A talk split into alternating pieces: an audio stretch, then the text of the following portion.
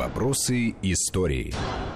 Мы вновь э, в студии Вести ФМ. Это программа «Вопросы истории». У микрофона Андрей Светенко с Арменом Гаспаряном, историком, членом Центрального совета Российского военно-исторического общества. Мы в эти предмайские дни, накануне Дня Победы, обсуждаем одну из тем э, Великой Отечественной войны, финалы ее, значит, победа над э, фашизмом, встреча на Эльбе.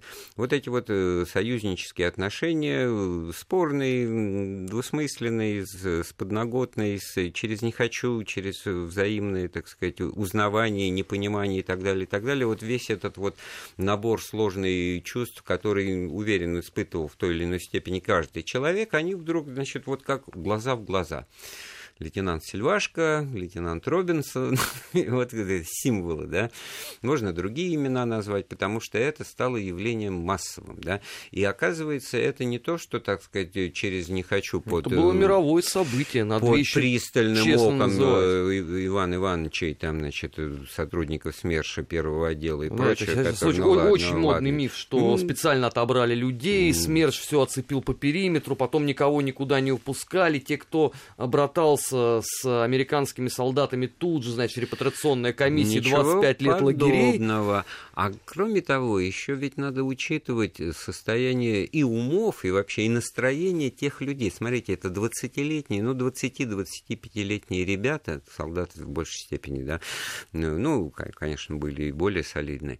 Но вот те, у кого вообще жизненный человеческий опыт был связан только с войной, это же бесшабашные, смелые, в смерти в глаза каждый день смотревшие, что им в этом смысле да, ну, по Весна, сути, это, это победа, у них первый да? такой вот опыт мирной жизни. И вот, вот просто встреча. много э, случаев и примеров таких можно припомнить. Э, я вот просто хочу рассказать, ну, не называя имен, человек известный, писателем потом стал в конце войны э, лейтенантские погоны на эти еще щуплые, так сказать, плечи 20-летнего возраста человека. Короче, трое вот таких вот лейтенантов из, с передовой, из вдруг решают, значит, а не съездить ли нам в Париж?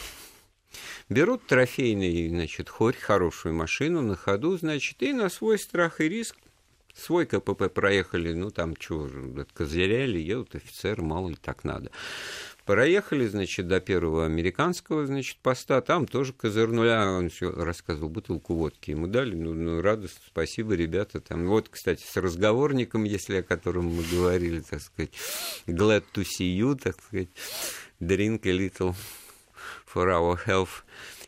Короче, а как только попали, значит, в зону английской юрисдикции, то англичане, педанты, значит, ну, остановили документы. Документов никаких нет. Ну, значит, вот извольте, так сказать, оставаться, значит, припроводили в какой-то сарай. Не то чтобы арестовали, а начали наводить справки. Из уважения, значит, к частной собственности машину они оставили тут же перед этим сараем, и ключей даже от нее не, не забрали. Но ребята, эти трое наших, значит, лейтенантов, офицеров, начинают понимать, что если сейчас наведут Это справки, то мама дорогая. И что они тогда в этой ситуации делают? Они, значит, грамотно покидают место заключения, ну, проще говоря, вышибают эту дверь. Того часового, который там к этой двери был представлен, ну, ласково а, отставляют в сторону, не нанося ему, значит, заметных физических повреждений. Садятся в машину, благо она стоит и рядом. Обратно. И на всех парах, значит, едут рядом. Э, то есть едут обратно. И ну, финал-то истории, значит, успевают через несколько часов вернуться э, на место. Утром приходит проверяющий, вот приходят вот эти вот уже смершивцы в расположении части, ну, они в штабе, скорее всего, и говорят, как вот тут поступило сообщение, что вы нет, вас нет в расположении, потому что вы задержаны на территории, так сказать, вот британских э, оккупационных сил там и просят проверить. Он говорит, да ну что, ну как, ну вы сами знаете, что это у нас за союзники. Поклеп. Каким-то образом узнали, значит, как наша фамилия, это другой разговор. Это для контрразведки вопросы. Вот мы тут живьем. То есть выбрали, хотя последствия могли быть совершенно серьезные. Ну, надо да? отдать Потому должное, что, что еще э, в пользу э, героев этой истории сказал то, конечно, что СМЕРШ был завален настолько серьезно работой, потому что там все эти и вервольфы, и власовцы, и военные преступники, что, конечно, увидев, что все офицеры на месте, нету тела, нету дела. Да, никто, никто, конечно, раскапывать эту историю, так сказать, не, не стал, потому что сейчас ты зацепка-то, вот я пока рассказывал, сам подумал, а откуда же тогда вот где-то в какой-то там неведомой за 300 километров воинской части британской знают лейтенанта там, Иванова, условно говоря, Петрова и Сидорова, значит, ну, союзники передали, что есть в державе у них вояки. Вот.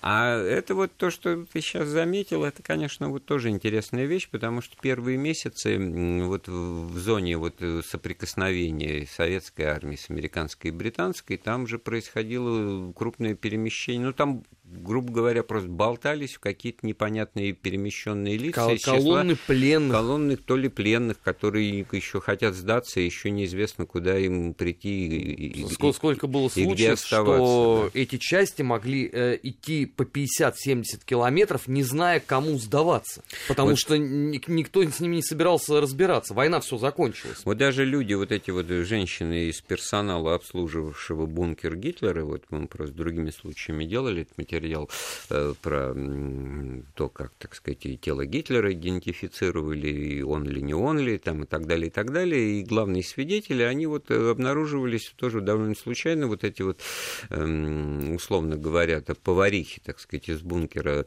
и секретарши из бункера Гитлера в Берлине, они были обнаружены и к делу, что называется, доставлены вот через месяц, ну, вот просто по факту их э, идентификации, обнаружения вот бродячих бродящими вот так вот где-то вот на этой вот промежуточной территории. Ну, СМЕРШу в этом плане выпала, конечно, самая неблагодарная работа, потому что а, в обстановке всеобщей эйфории с одной стороны, а в обстановке этих полуразрушенных а, многих городов, в обстановке паники среди германского населения и те результаты, которые а, Главное управление армейской контрразведки продемонстрировало, между прочим, даже на Западе считают очень хорошими.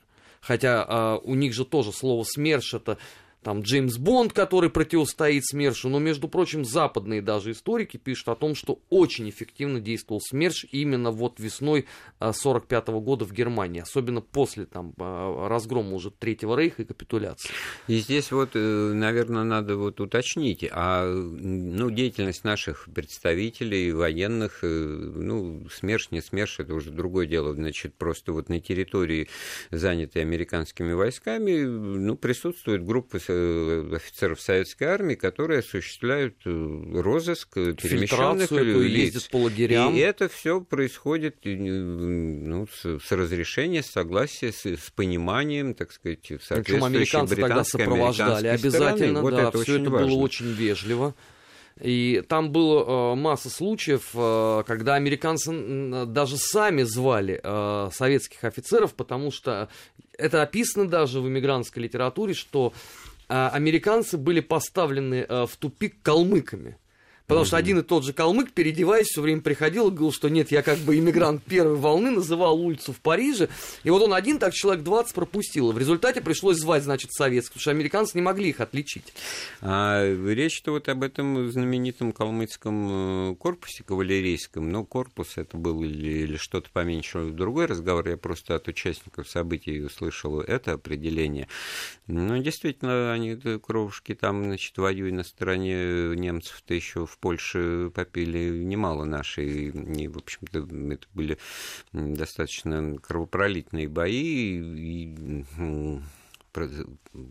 Поэтому тут э, справедливость возмездия это напрашивалась. Еще один пример, пример из этого ряда, тут уже как бы дело давнее, человек со сложной судьбой, э, сын русских эмигрантов, который никогда не был гражданином э, или там советским подданным, гражданином Советского Союза, не буду называть его фамилию, тем более, что он, как бы, так сказать, имел и румынскую фамилию, родившись а мы, в Румынии. как раз обсуждали, ну, вот мы его да, в одной из, из прошлых передач. Так вот, у него как раз просто тоже есть есть рассказ о том, как он, он действительно был ранен в боях за Прагу в начале мая, сражаясь вот в, в отрядах власовских, и оказался, значит, в госпитале, в больнице, в которую тоже вот приходили, значит, вот в целях фильтрации советские, значит, представители спецслужб, смершевцы, и тогда вот он как раз себя удачно выдал за румына, сказав, что он, значит, вот, ну, как калмык за калмыков, значит, за румына, сказав, что он лейтенант Думитреску, и достаточно авантажно. Я помню, как вот этот старичок рассказывал. Он говорит, я по-румынски лучше, чем румын. И вот это его тоже как бы э, уберегло и спасло, потому что расследование, конечно, понятно, к чему привело. И вот он получил возможность все таки вот тогда из-за этой вообще неразберихи куда-то дальше в Кёльн, Дюссельдорф и, и затем дальше и дальше переместиться. Вообще, это, это кстати, тоже... очень интересная а, тема, как а, функционировали гражданские администрации, администрации, военной администрации в мае тогда 45 -го года. Но вот она все время остается почему-то на обочине всеобщего внимания. А на мой взгляд, в общем, это напрасно, потому что это э, безумно интересно. Кстати крайне поучительно, как союзники взаимодействовали друг с другом. Ну, мы продолжим. Сейчас эта тема оказалась на краю нашей очередной паузы э, в разговоре. Я напоминаю, у нас в гостях Армен Гаспарян. Это программа «Вопросы истории». Мы говорим о встрече на Эльбе со всеми ее, так сказать, составными частями, подспудными и очевидными. Вопросы истории.